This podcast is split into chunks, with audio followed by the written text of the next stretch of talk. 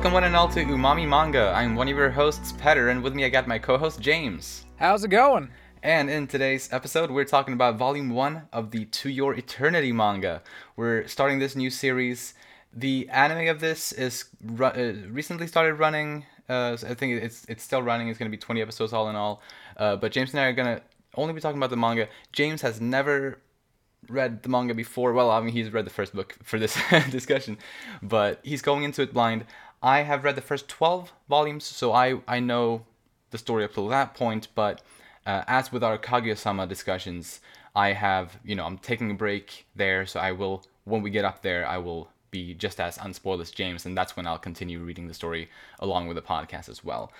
And also, I guess I, I, I will also give a guarantee that I will not spoil anything for any future books, obviously, throughout these discussions, even though I do know some things. So I do guarantee that. And in the discussion, we're going to be talking about the characters, uh, similarly to as we do how we do it in the Kaguya-sama discussions. Um, and if some other kind of discussion pop up, I guess we can add to that too. But at least at the base, we're going to be talking about the characters, uh, and we'll see how it goes. I mean, this is the first time we're talking about this series, so I guess we'll we'll find out what works, kind of. I think as we go. Before we keep going, do you mind if I ask what made you want to start reading this series uh, for this or doing this as a podcast? Ooh, ah, yeah, that's a good question.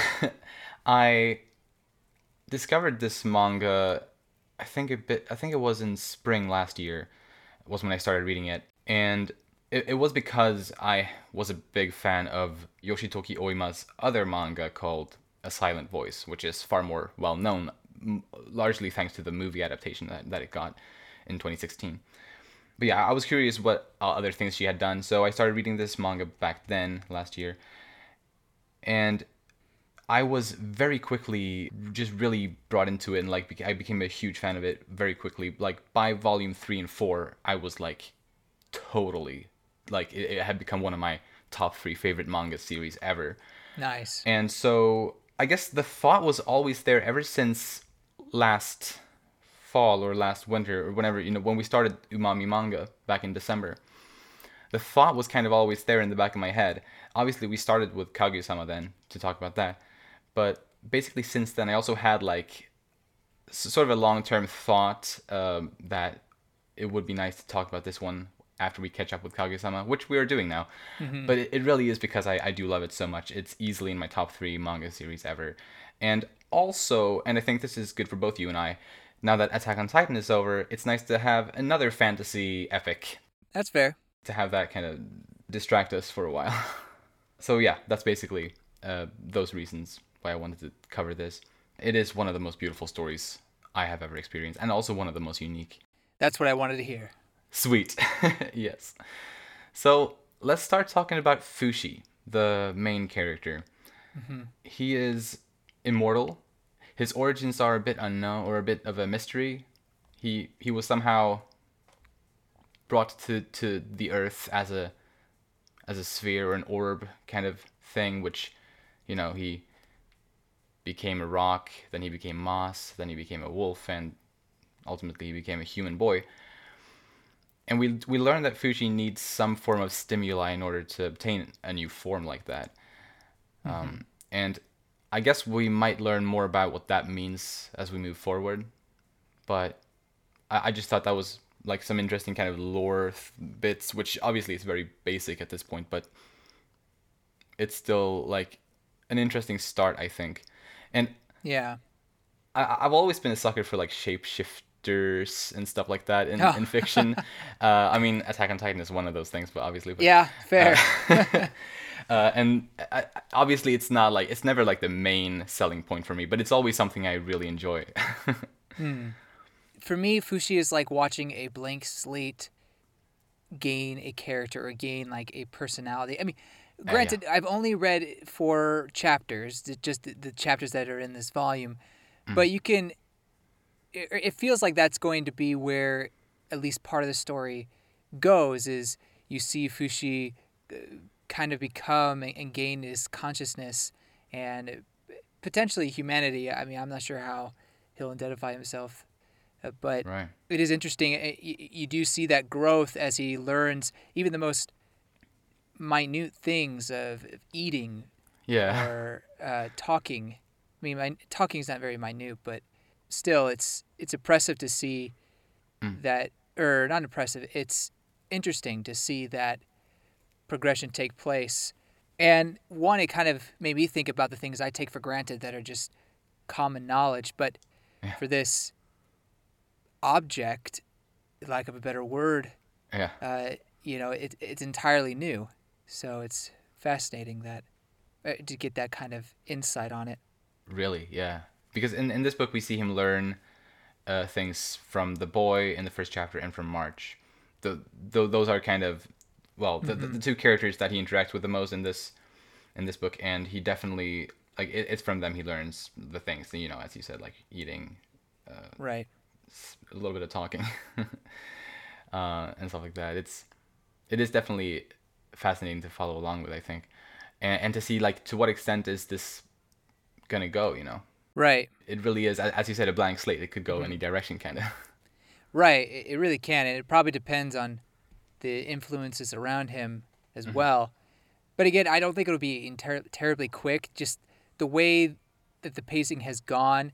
I- mean, I, maybe the writer will, will pick it up as it goes. Maybe Fushi will get quicker. But I think that it seems like it'll be somewhat of a slow process.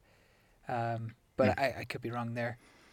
i mean i I- i do really uh, appreciate kind of the at least the way it's depicted in this volume how Uh-huh. like kind of the realism kind of behind how fast he learns these things and how he reacts to these things like for someone who knows nothing about the world of course eating should be a kind of a new weird thing like it w- Yeah, when you think yeah. about it of course of course so I, I think that's really interesting and and talking too because i feel like in so many other fictional works if there's like some alien or other type of like non-earthly life form that comes into our society it's able to like start learning our language like super easily super quickly.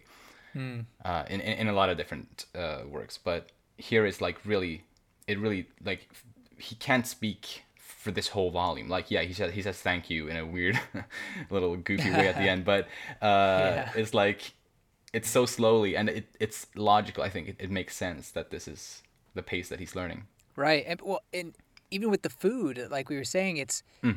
it felt like the pain in the stomach or whatever, but it didn't realize it had to eat in order to right fulfill that need. I, I guess it eventually did learn that. Um, Mm-hmm. But anyway, it's it's just yeah, it's really really cool to see it that way. Yeah, definitely. Yeah, and something else that I that I thought of regarding, well, when he fights the bear, mm-hmm. we learn that he's able to transform seemingly at will between the various forms that he has attained. Which is really cool. Yeah, right, for sure. And so I was wondering, so it was when he first turned into a wolf the first time that he gained consciousness. And so I wondered, or kind of what do you think, if he would transform back into like the moss or the rock, like his two first mm. forms, like, but that don't have consciousness? What, what would happen then? Yeah, that, that's a good question. I, I did think about that. What would be the well, one, what would be the benefits of him Right, yeah. transforming into those, other than maybe stealth? Maybe. but um, like, I wonder, like, would he lose his consciousness and not be able to hmm. turn back? Like, I'm not sure. That's a good question. That may yeah, that could potentially be point of no return if you do that. But then again, this is kind of a strange substance anyway. oh yeah, absolutely, So for sure. maybe maybe it could still uh, retain some sort of consciousness during that whole thing.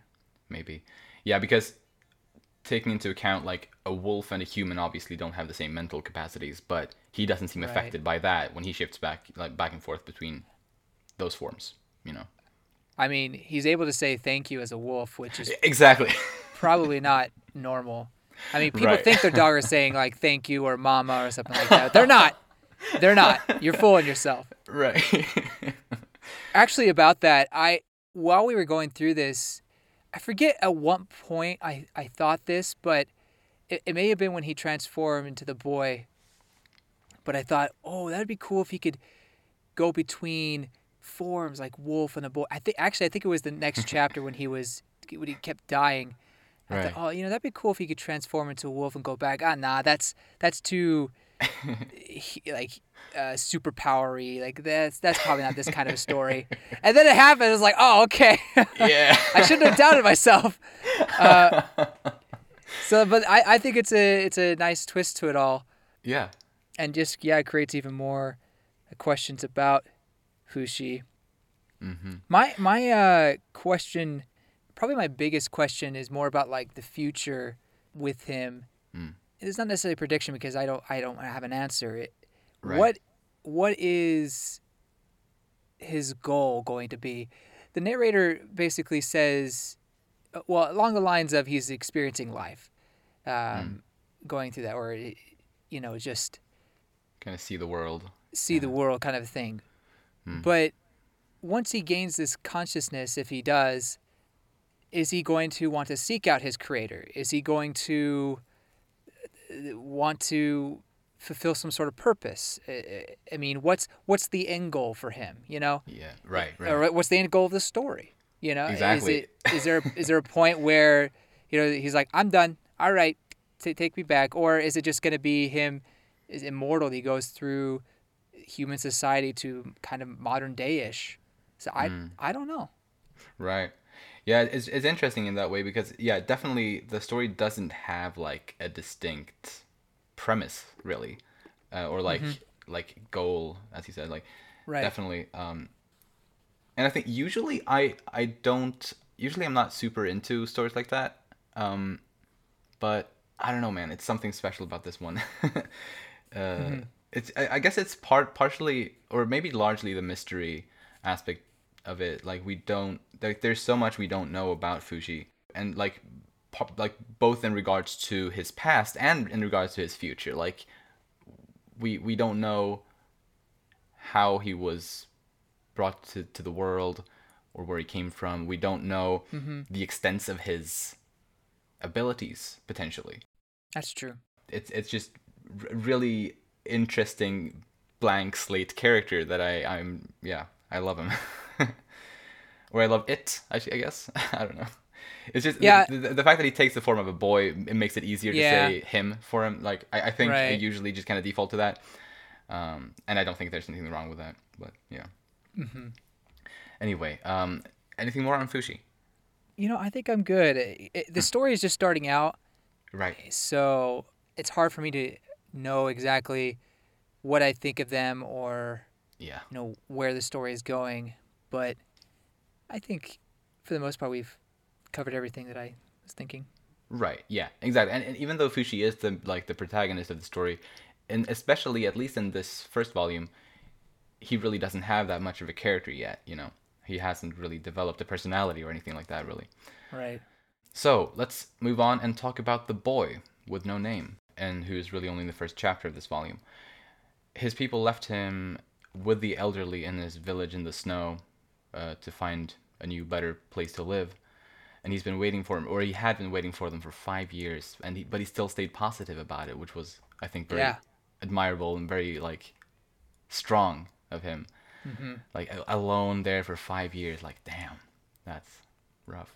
And he dreams of seeing the world, uh, meeting new people, feeling new things, and I think in some way that may have rubbed off on Fushi potentially. At least, at least the fruit thing, because he mentioned sweet fruits when they were out in the snow, and True. you know he didn't know what that was, but he was so curious about it, and you know lo and behold, when when Fushi finds that sweet fruit, he he freaking loves it. Yeah, You know, I, I don't think it stops at the fruit. I think it No. continues on to his will. Hmm. I don't know how it would have translated exactly because I'm not sure if Fushi would have been able to understand the boy when, when he was just a wolf. But maybe he maybe some sort of connection happens when Fushi transforms into that person. I'm not sure. I mean, we do know at least it's implied that the boy's spirit does go on or pass on to the next life or whatever sort of afterlife they have in this.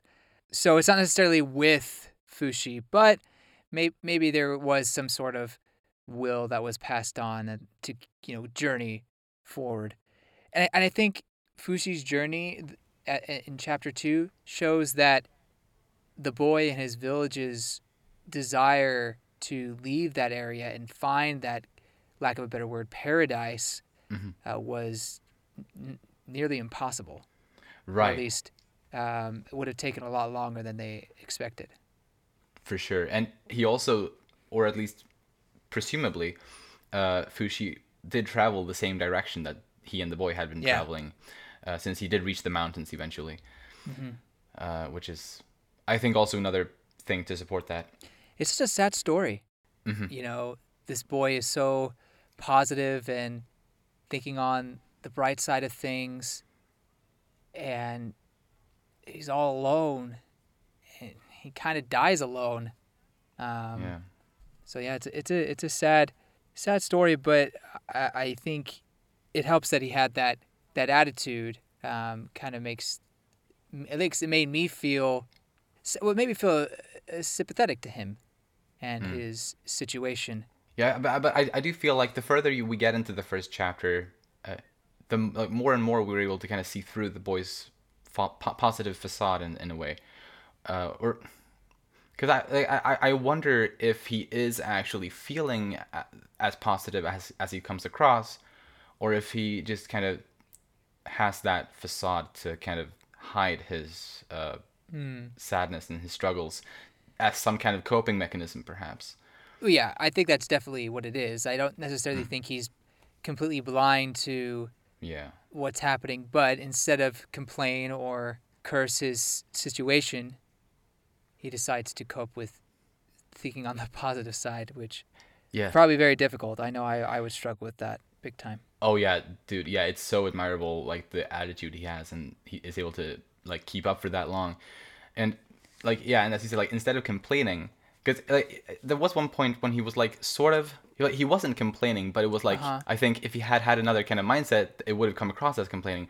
When he was talking about oh I I, I can't wait till we get to the mountains where we can eat other types of food, that was basically him complaining about the food they or th- that he had there, you know although he didn't express it in that kind of way you know he just he was able to express it in a more positive manner sort of um, and like it, it's because of that attitude of his but yeah then i, I think it, you know it's the point after he you know when he falls into the freezing water that's kind of when it starts going downhill Yeah. and uh, although for him like he doesn't even give up hope there like he i think gives up hope when he finds out that you know most of the people or probably all of the people that left the village had died Mm-hmm.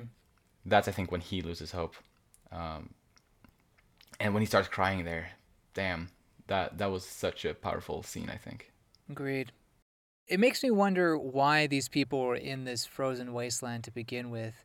I, I guess it just got worse as time went on and they needed to find somewhere else. But why were they so far away from easier climate uh, and other people? Like, Yeah. like I, won- I wonder if there is some sort of banishment or separation that happened. But, but ma- maybe, maybe this this tribe just settled there and never never left, even though conditions got worse weather-wise. I don't know. Yeah, I mean, I, imagine whenever those people did start living there, it I, it was probably better conditions. I imagine. I mean, it, it must have been. Yeah. um, or uh, unless, as you said, some kind of banishment type of thing. Although, I, I probably choose to believe that they settled there at, during a period when it wasn't that bad. Uh, Yeah. I imagine.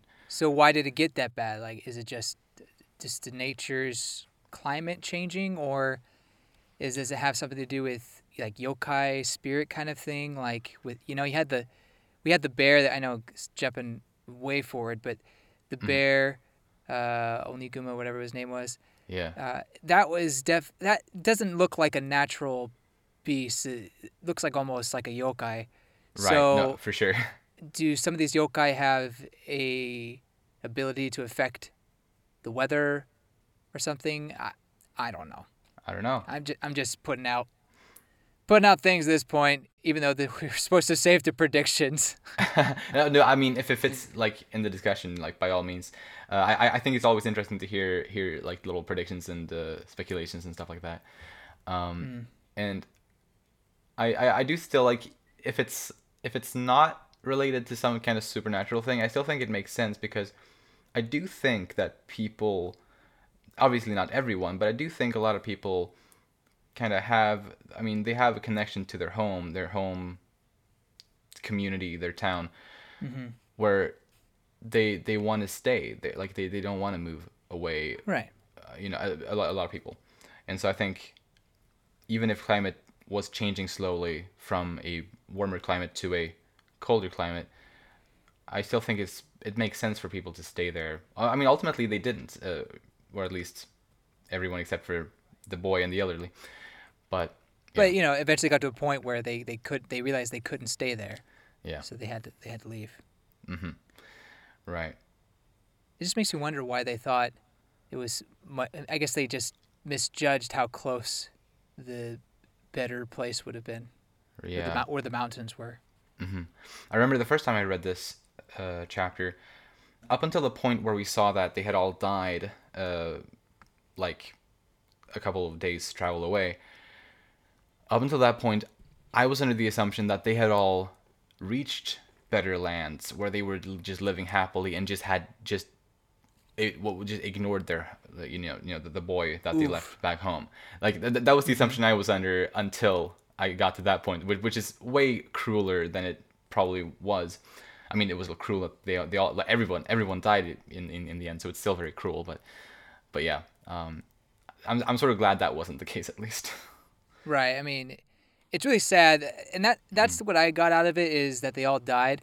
But you do bring a good point, or at least your previous self brought a good point that maybe it could could it be that some people potentially made it out somehow. Then again, there was that X on the on the arrow, so maybe not. Yeah, but like I think it's definitely a possibility though, um, because we don't know how many people left the village. Oh, what if someone recognized him? Oh, that would be so interesting. Ah, someone recognizes him out in the, in the real world, not the real world, but you know, out there in society. Definitely, yeah, yeah, right. Because we right, definitely possible. Because I mean, there were a bunch of like graves, gravestones there, so mm-hmm. it, it could have could have been everyone, but I mean, yeah, we we don't know. Maybe it's a red herring, Right, kind of like, you know, to make you think it was everybody, but maybe some people did actually right. make it out, but it, at the cost of everyone else dying, which would been, which is still really sad. Yeah, yeah, definitely. I mean, although, I, yeah, I still think that could be pretty interesting, though. The last thing I have on the boy is that he he drew all the faces of everyone in the village on the wall in his house, Yeah. and he did that in order to not forget about them. Mm-hmm. Uh, and right before he dies, he asks Fushi to remember him forever, and I well, I, I think it seems like Fushi, thanks to having his ability to take his form, he he does that. He will do that. He will remember him forever. yeah. Uh, He will carry him with him along with the wolf. Uh, in in a similar way to the boy had had the paintings on the wall, which I think I think is a nice little Oh, that's a good comparison. yeah. I think that's beautiful. Yeah, that's very sweet. yeah. Anything more on the boy? Nope. I do think it's a little bit like a bit of a shame that the boy doesn't get a name. Like even the wolf has a name, but the boy doesn't. Yeah, that's true. I was kind of hoping when I was rereading it that I missed the name somehow because he kept Ah. calling the wolf's name, Right. and it's like, oh, maybe, maybe at one point he calls himself silly for that, but not, it's not very often where I use my own name when I'm addressing myself. So it's Right. Yeah. Exactly. Unless you t- talk about yourself in third person. I'm not some Uh, but- anime girl trope. Come on. right. yeah. Very well. Uh, moving on to March. What a funny name. Yeah, uh, in Japanese, because I, I looked on the To Your Eternity wiki where they have like the Uh-huh. names spelt in like Romanji as they are written in Japanese.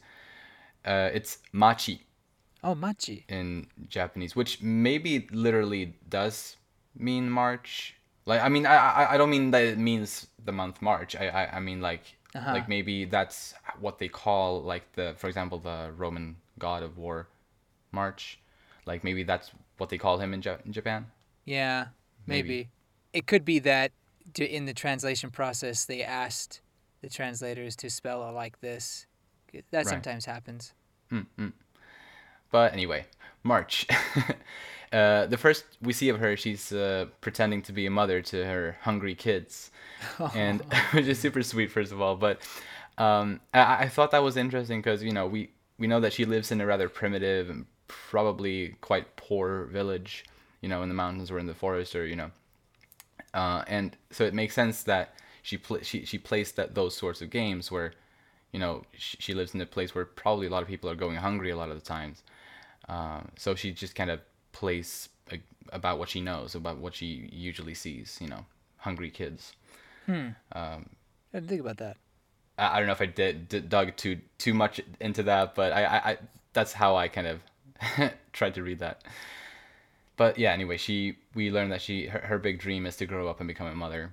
Um, but then she is chosen as an offering to the Ono uh, Oniguma bear, uh, and thus she's doomed to die before she gets to grow up. So sad. So sad. I think yeah, the the whole her playing with the their dolls and you know uh, pretending to be the mom is kind of just a comparison to her potentially not being able to grow up. Although at the very least she was able to make it out alive in this volume, so that's nice. Yeah, definitely, definitely, very, very nice. I thought it was also really sad, you know, when after she ran away and she had that nightmare. Um, Oh yeah. the night, which, which, you know, when she woke up from that nightmare, she kind of felt like she had to be the sacrifice, like, and like if she had, she had to do it for the others, which is awful, you know. I mean, it's an awful situation. I, it, it's noble of her, I suppose, but it's still like she should not have to be in that situation, which makes it really sad. And also seeing mm-hmm. the sadness and despair of her parents was also heartbreaking. I don't blame her parents for kind of going along with it because that's their custom, and I'm sure there would have been a lot of backlash. But at the same time, I don't know. I wish I wish they could have done something. it's I'm- it's a hard it's a hard situation to be in, you know, like Yeah, especially at that time in history. Um, for sure. I mean, I, I don't doubt this is exactly like Earth, obviously, but there's definitely some similarities to our own history. Yeah, right. Exactly. It is. It is a fictional world, but definitely inspired by our world. Uh huh. Right. And and you mentioned that dream that that March had. I mean, talk about a guilt trip, and Right. not just that dream, but just what people were telling her that if you run away, then we'll just grab another girl, or Mm, you know, another the, the your your sister. right. And oh gosh, like that is just emotionally draining. I think. Definitely. Uh, and yeah, it's it's it's hard, especially for a, a little girl like her. But she has a strong will and a, a very a very bright spirit that I you just love to see, and just so wholesome. So, you know, I'm I'm glad that she's in her own way tried to fight back or run away and did give in, but but also you could tell she she she had that conflict within her of Mm. you know trying to decide what the what the right way was. But anyway, it's Yeah. Yeah, it's really cool to see. definitely and like speaking of kind of that conflict or well she she has she has well i think she has two major conflicts or sort of like well one is directly conflict is what you were talking about like how how how, how to behave or how to react to this how to like what to do like to go along with it for the sake of the others or to try to escape to save myself like that conflict and also kind of her struggle or well her dream really. But it becomes a struggle because of her potential death uh, of becoming a grown up you know. She wants to become a grown up but she won't be able to do that if she if she's going to die as a kid. And so one of the first thing that she does after she runs away from Hayase is that she washes the ink off her face uh, that marks her as a child in her culture which I thought was an interesting little kind of just I guess symbolizing her trying to be more of an adult kind of uh, which you know her dad tried to tell her to be more like to act more like an adult and stuff like that. So I I, I thought that was interesting. Yeah. And she is the one to give Fushi his name after the Japanese word for immortal, Oh yeah. uh, Fushimi. I think uh, at least I, I don't know if you get those pages also on Crunchyroll, uh, like little extra pages with like little information stuff. Oh, I don't know. Okay. Because if, if it wasn't for that extra page in the volume, like in the physical book that I got, I wouldn't know. Fushimi is the word for immortal, so. Uh, Yeah. But you, you probably knew that already. Yeah, I mean, Uh, there's a few words for immortal. right, right. But I guess that's one of them anyway. Hmm. Um, but but yeah, that's that's nice. It, it it really is like you know, the way that a kid would name someone, uh, which I think is sweet. Yeah.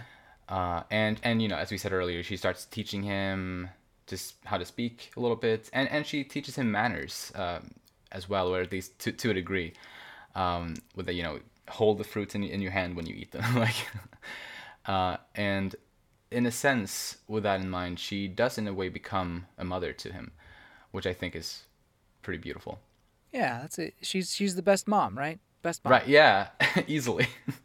I think I re- I retweeted something for Mother's Day recently on uh with with, with March in it. Like, uh, so yeah, I love that. Yeah, I, I hope in the future that she's able to escape any sort of sacrifice thing or any any any sort of that garbage, especially with the, the bear dead now supposedly. Like it that should be a thing of the past, right? Although it does seem like either way they can't go back to their home yeah, uh, or at least March can't go back to her home. So I don't know it, it, because if the bear was dead and that solved the problem, then she should just be able to go back and say, guys, there's no need for the sacrifices anymore. yeah, exactly. The fact that she can't might mean there's more to it than just s Hmm. pleasing some bear god. Right. Um, yeah. yeah, man. clearly there's more to it um, but i just hope that nothing happens to march or what's her name um, Parona. Yeah, definitely. So I do you want to move on to Parona now? sure she's very cute i like Parona. Yeah, I love her. she's awesome. uh, she's so, she's so sweet with March too. Like yeah man, like she makes her plushies and plays with her and like Mhm. uh so so sweet.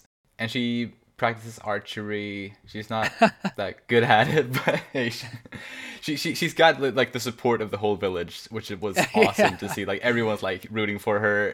i love it yeah. yeah her sisterly bond with march is very wholesome Mm-hmm. and it makes me wonder why she's grown so attached to march other than the fact that march is just a, an adorable cinnamon bun Right. I, I think it's well i wonder if it has something to do with her own family because we don't really see parona's family at least i don't r- recall Yeah. so i wonder if she's either lost her family maybe she had a sister that was sacrificed maybe she's just, uh, separated from her family maybe she's not even from the village i don't know Mm, mm. i just find it interesting that she has this desire to be close to march um, yeah. but i guess you know who can blame her. yeah, right. Uh, but no, I, I do think you bring up some interesting points there, especially since we, we don't know anything about her family situation and her kind of past, really. So, yeah, I, th- I think there could be some interesting stuff there pot- potentially.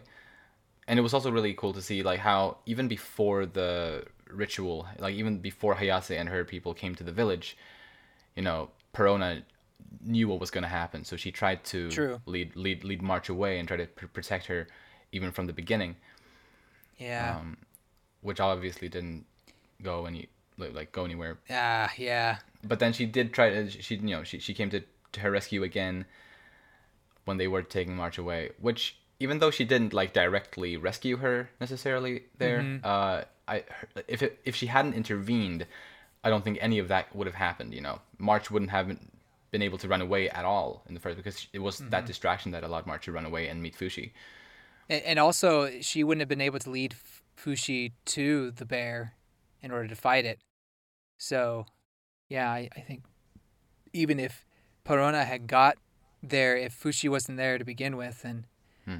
it wouldn't have worked out. So, yeah, Right. she her her whole thing was definitely impo- important, and I love how her ability to escape the way she did was really clever. So she has resourcefulness that I really like, and Mhm. uh, she just got an incredibly strong will, or at least a, a strong mindset, and I and I appreciate that in a character. Absolutely. I feel like all of the characters, all of these characters, Parona, March, and the boy, all have that really strong will. And, you know, That's fair. uh, we know the boy and March have very distinct dreams. Yeah. You know, March with her be- becoming an, an adult and a mother, and the boy with wanting to see the world, experience new things. And, like, I, I, lo- I love how, how, how Yoshitoki Oima really makes us care about these characters in such a strong way through their dreams, kind of. Uh, obviously, we don't know, as we said earlier, we don't know as much about Parona as we know about the boy and March, at least through through this volume. But it would be interesting to to kind of get that same depth for Parona as well, because she is very lovable, I think, as a character. Yeah, yeah, I agree. I, I, hmm. I expect we will. I mean, mm-hmm. I think it'd be a waste of potential if we don't Right. get more depth into her. Definitely. Anything more on her? Nope. All right, then let's move on to Hayase, the sort of villain. Yeah. Well, she seems like a character that will get a change of heart eventually, or will, join, quote unquote, their side. You know, kind hmm. of a. Uh, Vegeta's not a good example, but Vegeta's like the like the big one you always think of, like Right. villain turned good guy. Um, But it's not that because it's not so much she's a villain; she's just an antagonist at this point. Mm. But I think that eventually she, un- unless I'm just reading the cards wrong, she will be more on. It'd be more of a protagonist. that would be cool. What I like about, or what's interesting about Hayase, and even uh, compared to March Village and her people, Hayase is definitely Japanese inspired. Even her name Mhm. is, is sounds Japanese. Yeah. Whereas March doesn't. March, her village, while it, there, there is a bit, maybe some bit of uh, some ancient Japanese culture there, it reminds me a bit of some of the native Japanese people, like the Ainus, who Ah, live, live up in Hokkaido.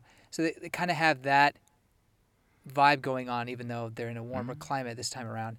Right. So uh, it's that that comparison between the Japanese people who came from the Asian continent over to Japan, and then the native Japanese or the native well, yeah, native Japanese, the native people there. Um, that sort of um, interaction. Maybe there there's a symbolism or a mirror to that potentially, or that's just the inspiration she got for these people. I don't know. Either way, pretty neat. Yeah, yeah, and we she, she does invite them to well, invite is maybe the the wrong word. um, she forces them to come with her uh, to Yanome. Right at the end of the volume, she says that if they want to live, they should come with them to Yanome. Yep. So yes, uh, that seems to be where they're headed next. So it's going to be really interesting to see what that area or that or Yeah. what that country is like. I'm definitely excited to see if it's just an, another part of the world that just acts differently, or if there's some sort of corruption there. I mean, maybe I, I don't know. Um, right because we don't know who hayase works for exactly we know that she Right. was like she was put in charge of making sure the ritual goes through properly Mm-hmm. but we don't know who put her on that job um so yeah i guess maybe we'll find out something like that Yeah, it's. Uh, I think she's one of the bigger mysteries. Hmm. Right, at least to the imminent story.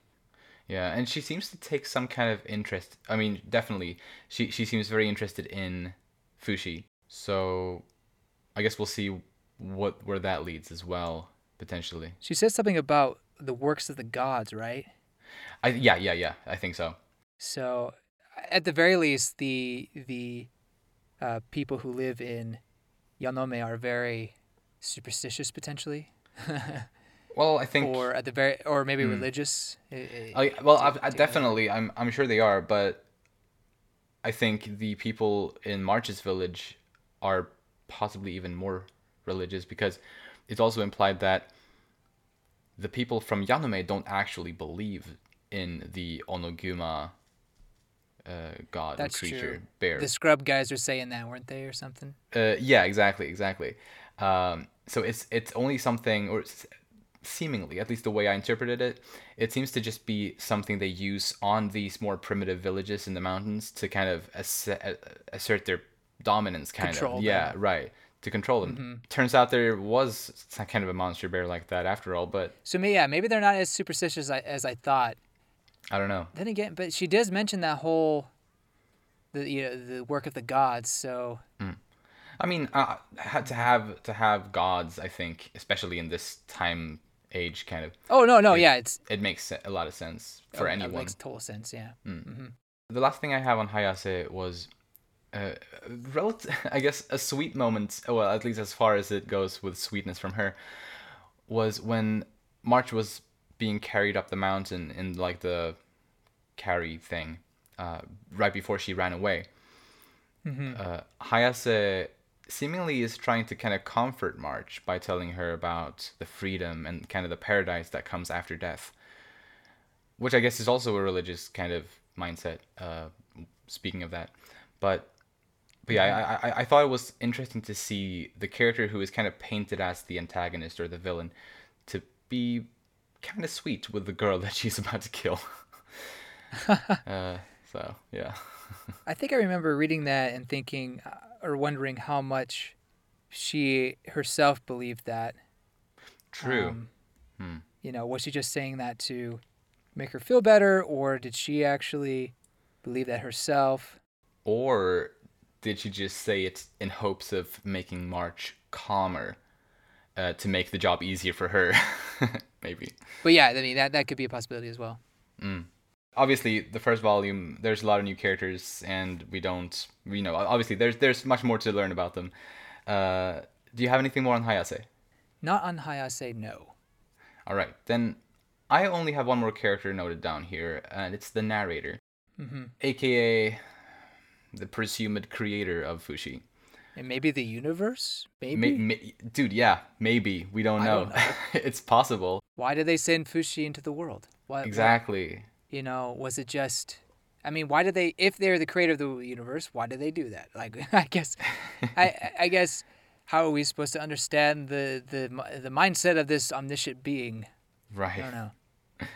yeah yeah that is really interesting We literally see its hand. Mhm. I, yeah, I, I wonder if if the narrator will play any sort of role going forward. Yeah, I, I don't know. Yeah, obviously, I guess there isn't much to say. I mostly just wanted to point him out. It's uh, it's really just a voice and a hand at this point. hmm Do you have any other characters that you would like to discuss? No, that, that's that's all I got. Yeah, yeah, exactly. There were there weren't many others. I mean, there was the woman who, like the old woman with the nose hair. who? Oh uh, yeah, like she's from. like she's probably from the uh, what is it, Yanome or whatever it's called. Yanome. Yeah, it's called Yanome. Uh, maybe. Well, at first I thought it was a woman, and then you had the whole close up of her face. I was like, wait, is this a guy? but but it is a woman, right? Yeah, yeah, it's an old lady. okay. okay. I guess other than the others we talked about, she might be the most prominent, even though she was really not very prominent. Um, so I guess we got through the main discussion. Do you have have any other predictions? I mean, I understand if you don't. There's there isn't too much to go on yet, and you kind Right, of shared there some, really some, some, things already. Mhm, and I've sprinkled some stuff. Uh-huh. Um, I'll just say that I think we'll get the Yanome, and we'll see more of Hayase's backstory. That'll be the Mm. the bulk of volume two, I think. Nice, nice. I'm super excited to get there. Uh, and uh, well, I, I, I actually I'm also curious to know kind of what you thought of this first volume of this manga, kind of just in general. Yeah, I enjoyed it, and especially talking again, I I am excited to go into the next volume. It was interesting going through this volume kind of aimlessly without much of a, a goal in mind because usually when you read a story you know what's the intention by by the first chapter for the most part it, it isn't very mysterious. I mean, even in mysteries, you, you understand what the mystery is. In, Yeah. in this one, it's you're still kind of wondering what is the the point or the, the plot that's being showed here, and then you Mm. get March and her village, and um, the, that that story, and so then then you finally get some sort of goal in mind. Okay, we gotta save March. Right. So True. that kind of gives some stability to it. I, I think uh, what I can say is that I'm genuinely curious on where this story ends up. Nice. Yeah. And as am I still. Like it's such an interesting story. Like it it really is probably the most unique story that I've ever kind of come across. Just because of how well sort of the, the things you described is like it doesn't have like this clear kind of objective or whatever and and I, I think also as we get further in you'll also see even more what I, what I mean but I think even now I think you can understand that um, I also and, and one other thing I wanted to point out also is that as far as first chapters go across various you know novels mangas whatever this like the first chapter of to your eternity is probably the strongest chapter one that i've ever read Hmm. at least personally I, I i think it's such a perfect first chapter that just really kind of shows you kind of the tone of the manga going forward in a way and like and while it doesn't introduce like characters to a big extent obviously it does introduce the main character and it well yeah it, it just sets up kind of the the vibes kind of hmm uh, in such a powerful way Yeah, I agree. It's it's an impactful way to start the story. Uh-huh. Forgive me for for comparing, but Uh-huh. I do think that if the chapter one of Attack on Titan is probably one of the better um, introductions to a story that's you know kind of resonates with uh, the reader for a long time. But I Uh-huh. think this one does a great great job in that as well because, um, like we were saying, it's it's emotionally impactful, and the reader is still kind of wondering what in the world is this thing, and Right, the yeah. story in general, I guess. Yeah. Oh, absolutely. hmm But but I, I mean, of, of course, I agree as well. You know, Attack on Titan has a fantastic start as well. Yeah. Well, let, let me just say another comparison. The Hmm? art in this is so much better. ah, oh, compared to early Attack on Titan, yeah. Compared-. Yeah, comparatively. I mean, I, just just because I compared one way, I'll compare it the other way. You know, Yes. that makes it fair, right? yeah. No offense, Isayama. oh yeah. But yeah. No. the art the art in this is fantastic. oh yes. You know, the environments and and the shots are all beautifully done. Mm. Um, I can't wait to see this animated. To be honest, I think I think it'll be a beautiful ride. Oh yeah. Oh yeah. The anime has done such a fantastic job so far at, at adapting this. Like not only with like the animations and like just the kind of like purely the quality of it is fantastic, but also like the voice acting, like the performances there, and the pacing is also perfect. Like they don't go too too fast or too slow. Like it it's it, it's everything I would could have dreamed of for an anime adaptation of this, and I I'm so happy, and I, I think you'll love it too once you get to it. Great. I guess that's it for this discussion of the first volume. Yeah, I guess so. Yeah, so if you enjoy this content, you can follow us on Twitter at Umami Manga. If you like this episode, please share it around with anyone you think might enjoy it too. Thank you so much for listening, and we'll see you next time when we'll talk about Volume 2. Bye bye. See you later.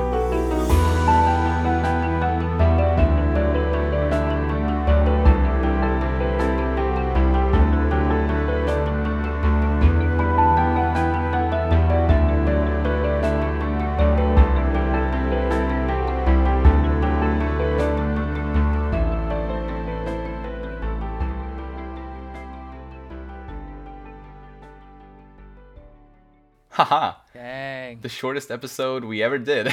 Yeah.